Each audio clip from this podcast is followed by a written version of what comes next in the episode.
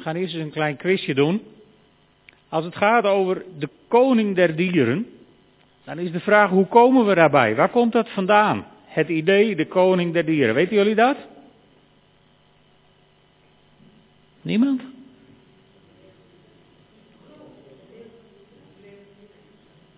De koning van de dieren, dat komt uit de Bijbel. Nou, dan heb ik jullie op gang geholpen. Waar zou het staan in de Bijbel?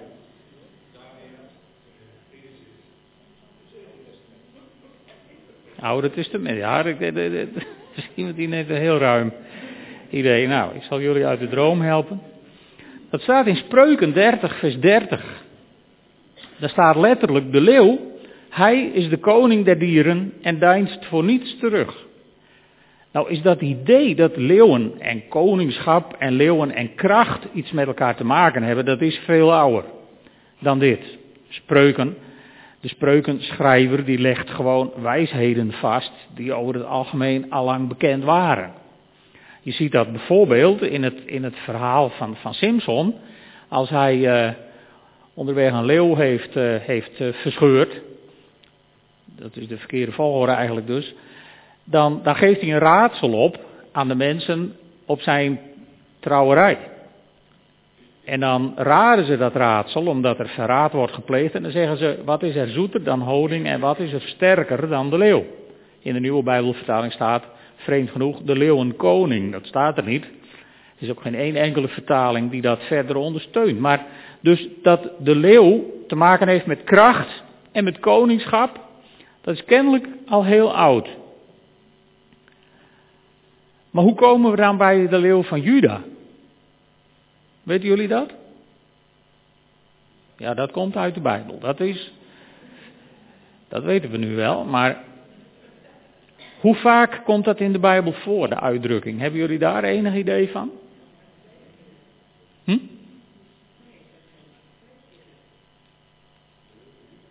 Zijn er meer mensen die een gokje willen wagen?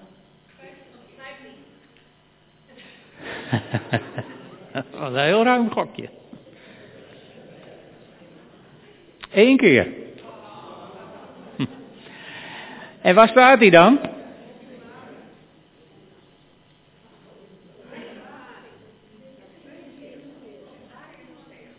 Hij staat in openbaringen. Daar heet hij niet de leeuw van Juda, volgens mij. Ik heb zelf ook gezocht. Goed, in openbaringen, openbaring 5 vers 5. Toen zei een van de oudsten tegen mij, wees niet verdrietig, want de leeuw uit de stam Juda, de telg van David, heeft de overwinning behaald. En daarom mag hij de boekrol met de zeven zegels openen. Dat is de enige plek waar de Bijbel spreekt over de leeuw van Juda, de leeuw uit de stam van Juda. Maar goed, we gaan even door met ons onderzoek. Waar komt het idee dan vandaan?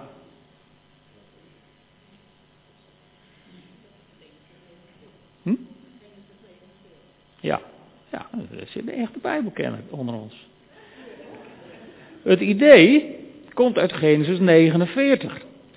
Waar Jacob namelijk zijn kinderen zegent. Of zitten jullie stiekem allemaal mee te googelen? Ja, kijk, kijk, dat moest verboden worden in de kerk. Maar Genesis 49. Juda, jou zullen je broeders bejubelen. Voor jou buigt de vijand de nek, voor jou zullen mijn zonen zich buigen. Sterk als een jonge leeuw ben jij.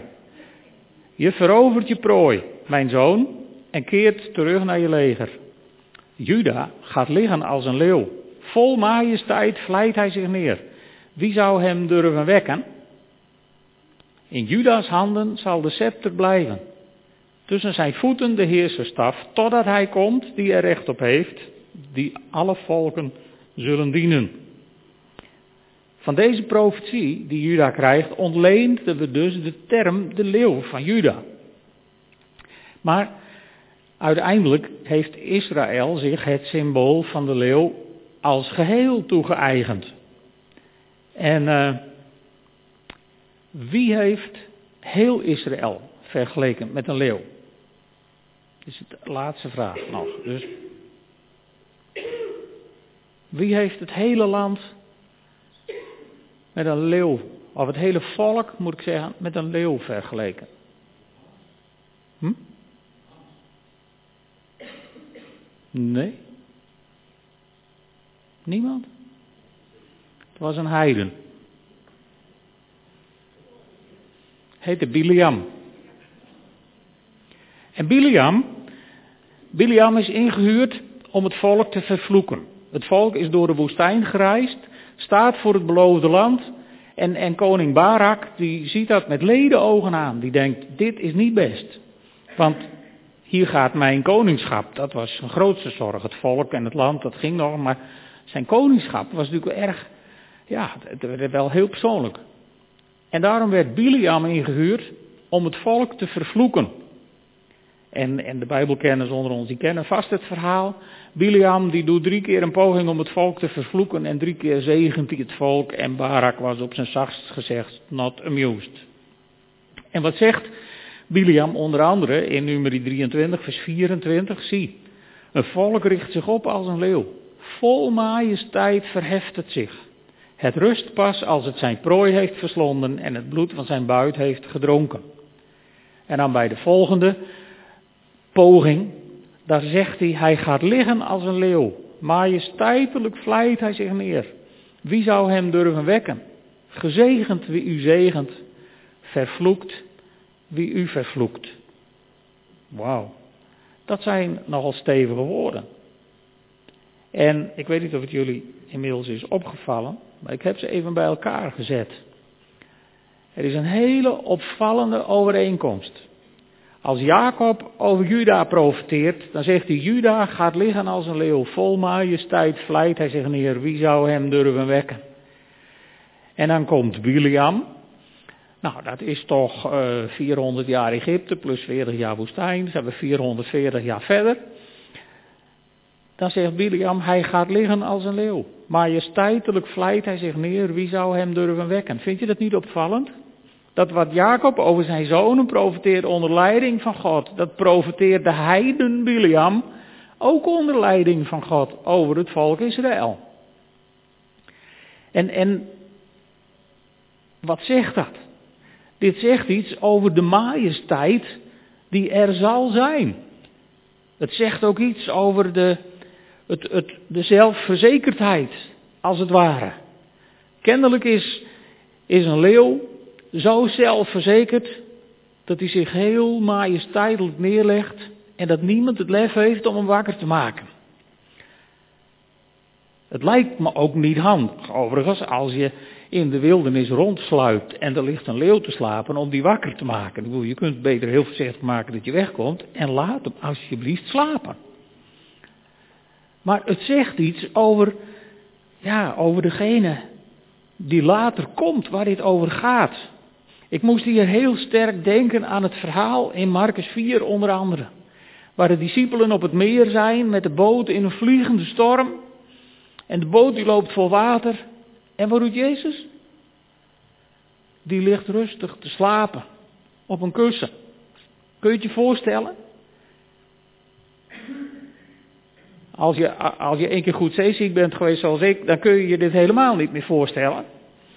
Maar Jezus ligt rustig te slapen. Alsof er niks aan de hand is. En de discipelen, de discipelen die hebben nog geen idee wie ze in de boot hebben. Want die roepen, die maken Jezus wakker. Zij hebben het lef om Jezus wakker te maken. En ze zeggen, kan het u niet schelen dat wij vergaan? En, en als je daarover nadenkt, dan denk je, waarom sliep Jezus nou? Nou, hij was de Messias. Hij had zich majesteitelijk als de leeuw van Juda neergelegd om te slapen. Want hij wist één ding zeker. Ik ben hier met een missie. En die missie, die was niet verdrinken in het meer van Genezeret. Dus wat was het probleem? En, en dat de discipelen dan roepen, kan het u niet schelen dat wij vergaan? Dat geeft aan dat ze Jezus nog niet kennen. Want, en, en, en daar heb ik wel eens volgens mij wel eens in een preek wat van gezegd. Als je Jezus aan boord hebt, dan kun je dus niet vergaan. Want Jezus kan niet vergaan. Er is dus geen betere plek dan in hetzelfde bootje als Jezus. Dat is de meest veilige plek op aarde. Jezus slaapt rustig, de discipelen maken hem wakker, vervolgens wordt de storm bestraft en die gaat liggen. En de discipelen worden ook bestraft. Want die krijgen toch weer die pijnlijke vraag voor de kiezen van waar was jullie geloof? En dan vragen de discipelen zich af, wie is hij toch? Ja, en wie was hij nou eigenlijk? Hij was de Messias. Hij was de Messias. En als we het hebben over de Lion King, dan hebben we het over Jezus. En terwijl ik hier van de week mee bezig was, las ik twee keer in de krant de noodkreet van twee leiders van grote kerkgenootschappen. De eerste die ik las was van de aartsbisschop van Canterbury over de Anglikaanse kerk. En die zei, we moeten ophouden met leuk doen en aardig doen en sociale dingetjes bedenken. Het moet in de kerk weer gaan over Jezus. En een andere dag of twee dagen later lees ik van bisschop de Korte, die ook zo'n brief heeft geschreven over al die parochies hier in het noorden die, die bij elkaar moeten en kerken die gesloten worden. En, en dat is voor, voor, voor de mensen van, van de katholieke kerk die aan hun parochies gehecht zijn, lieve mensen, dat is een drama hoor, wat zich hier in Noord-Nederland voltrekt. Dat is, je mag echt bidden voor die mensen die, die hun kerk, waar ze net zo blij mee zijn als wij met onze, gesloten zien worden en alles maar terug zien lopen. Maar Bisschop de Korte heeft er ook voor gepleit om, om Jezus weer centraal te stellen in de kerk. En, en eerst als ik het lees denk ik, wat zonde dat dat nodig is om dat te zeggen. Maar, maar aan de andere kant sprong mijn hart op van blijdschap en dacht ik, wat goed dat leiders het weer gaan beseffen. Het moet gaan over Jezus. We zijn hier bij elkaar gekomen om natuurlijk om elkaar te ontmoeten, maar we zijn hier ook bij elkaar gekomen, tenminste daar ga ik vanuit, omdat we houden van Jezus. Omdat we Hem de Heer van ons leven willen laten zijn. En omdat we dat samen willen vieren. Omdat we Hem willen aanbidden. Omdat we Zijn naam groot willen maken. Het draait in jouw leven toch hopelijk nog steeds om Jezus. Want dat moet het centrum zijn. Daar moet het om gaan. En Jezus is de Messias. Hij is degene over wie, wie Jacob in Genesis 49 profeteert als hij zegt, in Juda's handen zal de scepter blijven. Tussen zijn voeten de heerserstaf totdat hij komt die er recht op heeft. Of totdat Shiloh komt, staat er in een hoop andere vertalingen, die alle volken zullen dienen. In ieder geval is de Messias gekomen en dat is degene die recht heeft op de scepter, die recht heeft op de heerserstaf. De Messias die recht heeft op de heerschappij in jou en mijn leven, de enige rechthebbende. Degene die er recht op heeft om ook in de gemeente leiding te geven, de koers te bepalen en te spreken. Hij, Jezus Christus, is de enige die recht heeft op de heerserstaf. Maar dat woordje silo, dat is wat een lastig woordje. Daar hebben hele volkstammen geleden zich het hoofd al over gebroken. En dat was ik niet van plan. Maar ik wilde wel even met jullie naar kijken. Want in de grondtekst staat inderdaad silo. En dat is een, een, een, een bijna niet vertaalbaar woord. Mensen hebben van alles geprobeerd. Er is geprobeerd om een connectie te maken met Silo. En wat was Silo? Dat was de plek waar de tabernakel werd neergezet toen ze het beloofde land hadden veroverd. Maar in de tijd van David was Silo een onbelangrijk plekje geworden. Dat was niet meer een belangrijke plaats. De tempel was inmiddels en de, en, en de ark en de heerlijkheid van God waren in Jeruzalem. En Silo, ja, dat, dat, dat deed er niet zoveel meer toe. En bovendien spel je silo anders dan Shilo in deze tekst. Dus het is niet hetzelfde Hebreeuwse woord. Alhoewel het er wel op lijkt. Het scheelt maar één stip. En uh, mensen hebben ook gedacht, je kunt het uit elkaar trekken. In twee kleine woordjes. En dan is de vertaling, degene die er recht op heeft, een goede vertaling. Maar dan knip je een woordje in tweeën wat de schrijver van de grondtekst niet in tweeën heeft geschreven. Dus het blijft lastig. Shiloh zou ook afgeleid kunnen zijn van het Hebreeuwse woord zoon. Shil. En dan heeft O iets te maken met rust, met vrede.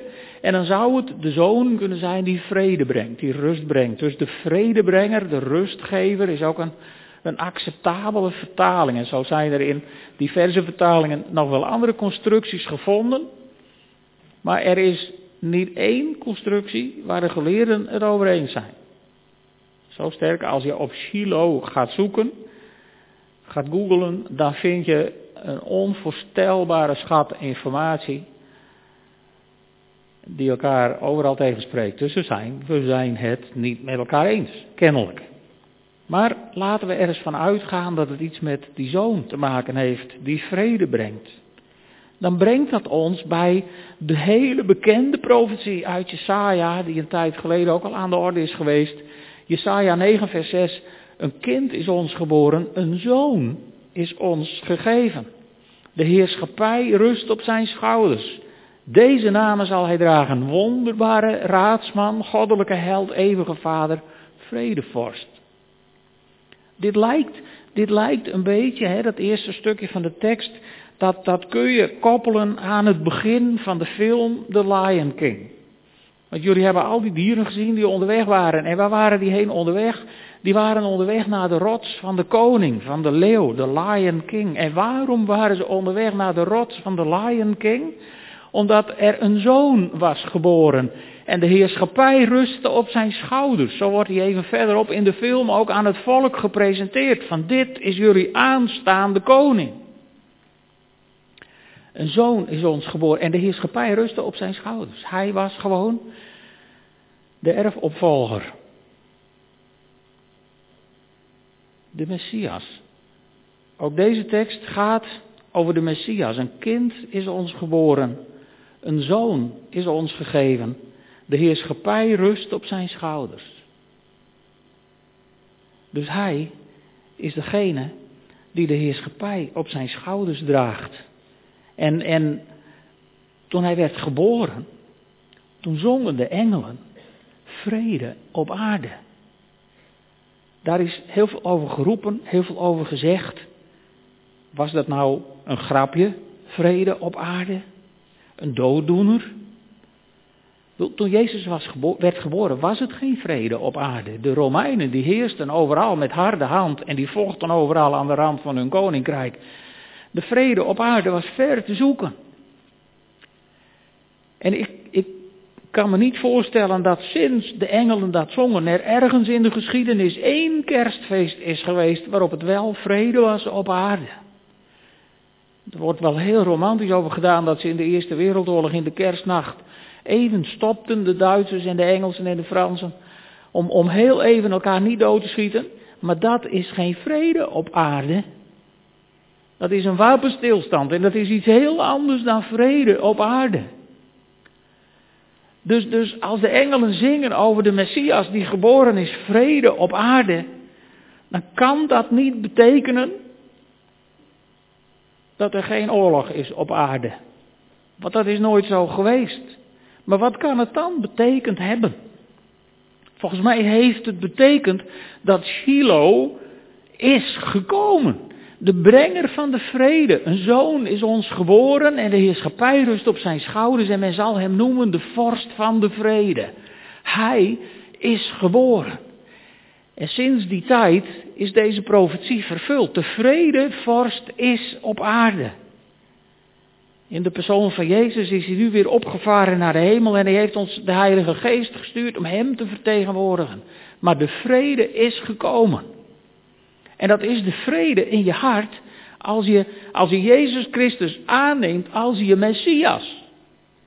Als je ja zegt tegen dat idee, als je niet langer als de discipelen rondloopt van wie is hij toch? Nee, als je je knieën buigt en zegt, Heer, u erken ik als mijn Messias, als mijn redder, als mijn koning, als mijn vredevorst, dan is de vrede in je hart gekomen. Ja of nee?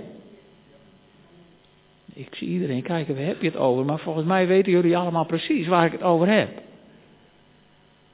En als het moeilijk wordt in je leven, als het lastig wordt in je leven, als het, als het dreigend wordt op het gebied van, van, van, van je baan verliezen of gezondheid of, of iets met je kinderen, dan merk je toch die vrede in je hart, of niet? Dan proef je toch die vrede in je hart als de nood aan de man is. Nou, dat is wat ik bedoel. De vrede is gekomen. Hij is geboren. Shiloh is afgedaald uit de hemel. En hij woont onder ons. In onze harten. En als je zegt, nou, volgens mij nog niet in mijn hart, dan moet je hier vandaag niet vandaan gaan zonder dat we daar met je over gepraat hebben en met voor je gebeden hebben. Echt niet. Shiloh is geboren. Jezus Christus is gekomen en hij was degene die recht had op de heerserstaf van Juda. Hij kwam uit de stam van Juda. Hij heeft de heerserstaf opgenomen en hij zal die bij zich houden tot in alle eeuwigheid. Dat is wat de engelen zongen. En bovendien zei hij zelf een aantal opmerkelijke dingen erover in Matthäus 11, vers 28. Daar zei hij, kom bij mij, jullie die vermoeid zijn en onder lasten gebukt gaan, dan zal ik jullie rust geven. Ik heb het idee dat tegenwoordig heel veel mensen vermoeid zijn, gebukt gaan onder lasten. Je hoort het van mensen die moe zijn, uitgeput bijna. Je leest daarover, over kerkbezoek van mensen die zeggen: Ik ben zondags zo moe, we zien het gewoon niet meer zitten. En dan proberen we allerhande oplossingen te bedenken.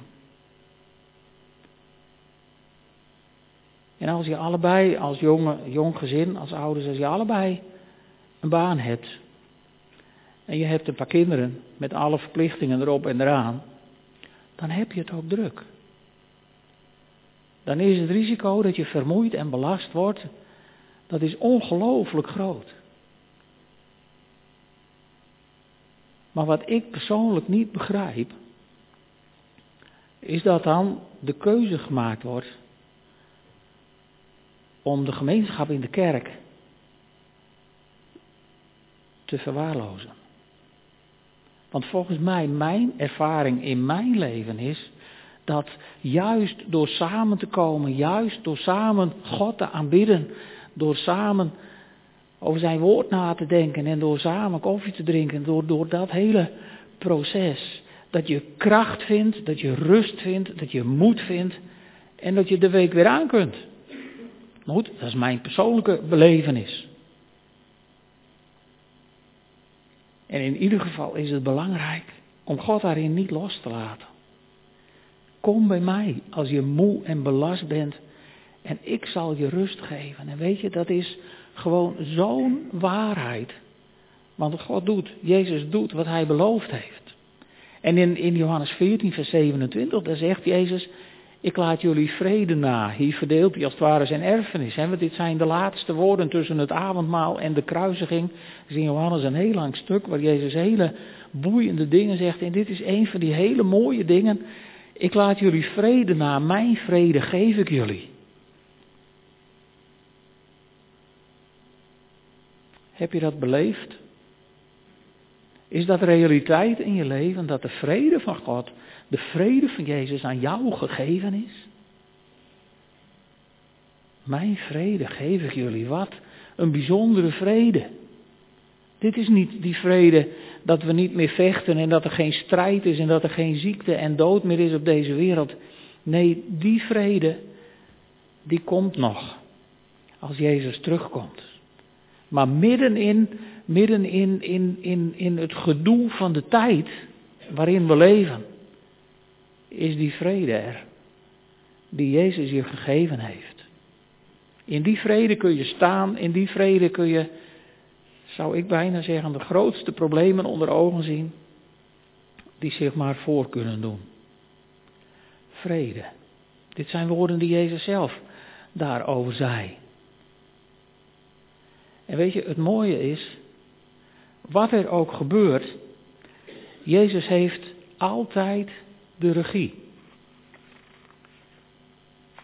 Hij heeft het universum onder controle. En hij heeft ons beloofd in Matthäus 28, vers 20, ik ben met jullie tot aan het eind van de tijden. Altijd. Altijd. Wat je ook overkomt en hoe je leven misschien door omstandigheden ineens ook helemaal ondersteboven en achterstevoren tegelijk kan staan, omdat, omdat er dingen gebeuren die je nooit had verwacht. Hij is met je. Alle dagen tot aan de voleinding van de wereld. Niet af en toe, niet alleen op zondag, niet zo, zo te hooi en te gras. Nee, hij zegt, ik ben met jullie alle dagen tot aan de voltooiing van deze wereld. Maar hij zegt daar ook bij, houd dit voor ogen. Houd dit voor ogen. Met andere woorden, dit, dit moet gewoon in je denken gegrift staan. Dit, moet, dit zou de leidraad van je leven moeten zijn. Dit, dit, hou dit voor ogen. Dat hij met je is. Dat moet niet iets zijn wat we elkaar als christen af en toe aan moeten herinneren van weet je nog. Nee, als Jezus zegt hou dit voor ogen, dan bedoelt hij dat je dit eigenlijk dag en nacht voor ogen moet hebben. Dat bij alles wat je gebeurt je automatische reactie wordt, maar hij is met mij. Alle dagen, tot aan de volleinding van de wereld. Dit zou in je genen moeten zitten. En dat is lastig.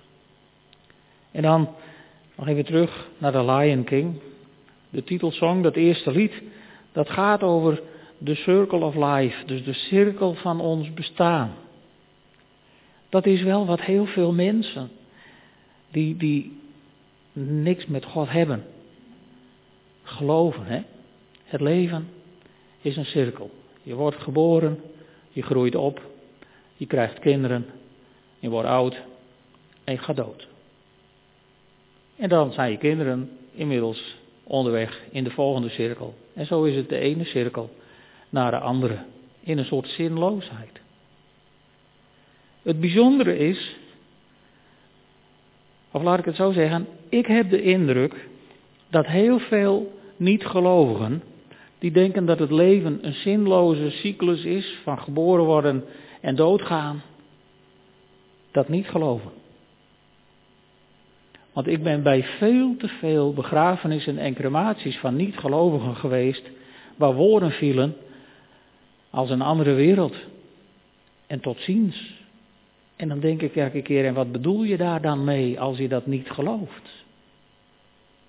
Diep in je hart is volgens mij bij ieder mens een soort godsbesef aanwezig, wat je misschien wilt onderdrukken, maar God is niet te onderdrukken. En bovendien, en dat is dan het bemoedigende voor ons, het leven is niet een zinloze cyclus van geboren worden en weer doodgaan. Het is ook een weg van A naar B. In den beginnen schiep God de hemel en de aarde. En toen zag ik uit de hemel neerdalen het nieuwe Jeruzalem waar we voor eeuwig zullen leven. We zijn onderweg van A naar B. Dus misschien lijkt het leven wel op een soort fietswiel. Weet je, het ventieltje aan de fiets, dat maakt ook een cyclische beweging. Maar het gaat ook vooruit. Van A naar B. Want het is natuurlijk zo. We worden geboren en we, we doen van alles in het leven. En er komt nageslacht. En wij gaan terug naar de Heer. Maar onderweg zijn we ook met elkaar. Onderweg zijn we ook. En dat heeft Jezus allemaal onder controle. Zelfs het einde zal hij onder controle hebben. Kom. Want dat hebben we gelezen in Openbaringen 5, vers 5. Johannes is daar heel verdrietig omdat er een boekrol is met zeven zegels verzegeld. En niemand, niemand kan hem openen. Niemand mag eraan komen. Niemand kan er iets mee. En Johannes die barst in tranen uit. En dan zegt de engel, wees niet verdrietig. Want de leeuw uit de stam Juda, de telg van David, heeft de overwinning behaald. Waar heeft hij het hier over? Hij heeft het over, over, over de vervulling van de belofte van de profetie van Jacob. De leeuw uit de stam van Juda, de telg van David. En wij weten dat hij het heeft over Jezus Christus. En die heeft de overwinning behaald aan het kruis op Golgotha, waar hij zei: Het is volbracht. Op dat moment was de overwinning daar. En daarom mag hij de boekrol met de zeven zegels openen. Dus wat er ook staat te gebeuren, en waar we ook zijn in het verhaal, wat in die boekrol staat, in welk stadium we ons ook bevinden, Jezus Christus heeft de boekrol in zijn hand en hij opent de zegels. Eén voor één, op zijn tijd. Hij heeft de regie. Vind je dat niet mooi? Is dat niet bemoedigend? Hij heeft alles in zijn hand. En daarom geloof ik ook niet in nachtmerriescenario's over de eindtijd, waar mensen roepen, ja, als hij dit niet gelooft, dan hoor je er niet bij. En als hij niet zus, dan hoor je er niet bij. En, en die akelige films als Left Behind en, en De Laatste Bazuin, die boeken allemaal, jullie kennen ze wel. Weet je, zodra er gezaaid wordt met angst om mensen maar te bewegen, om er vooral bij te horen, haak ik af. Mijn Jezus heeft de boekrol in zijn hand. En elke zegel die hij opent, daarvan bepaalt hij de tijd en het moment. En hij is ook met mij alle dagen tot de volleinding van de wereld. Dat betekent niet tot hij begint met die boekrol te openen, maar tot hij klaar is met die boekrol. Dat is de volleinding van de wereld. Dus al die tijd is Jezus met mij. En lieve mensen, hou dat voor ogen. Hou dat voor ogen. Want dat is zo belangrijk. Weet je, in openbaringen wordt Jezus dus aangeduid als de leeuw van Juda. En daarmee is hij de vervulling van de profetie die Juda meekrijgt van zijn vader Jacob. En als de leeuw brult, dan schrikken alle dieren en dan verstoppen ze zich allemaal, behalve dat kleintje daarachter. Want die denkt, wauw, dit is mijn vader. Die zwelt op van trots om zijn vader, die verstopt zich niet, die is niet bang, die is nergens bang voor. En Simba in die film, die is ook nergens bang voor, tot in het onnozele toe, dat wordt hem ook wel geleerd onderweg. Maar aan de andere kant, als mijn vader brult, dan schrikken alle elementen in de duistere hemelse gewesten. En ik hoef nergens bang voor te zijn. Ik mag opzwellen van trots en denken, wauw, dit is mijn vader. Wie doet hem wat? En als hij hem niks doet, doe je mij ook niet. Hij is de leider, de man, de vader, en hem volgen ze waar hij ook gaat. Want hij is de Lion King. Ha'arje Jehuda, zoals het op dat prachtige wandkleed van Anna Halsma staat. Zullen we gaan staan en een moment samen bidden.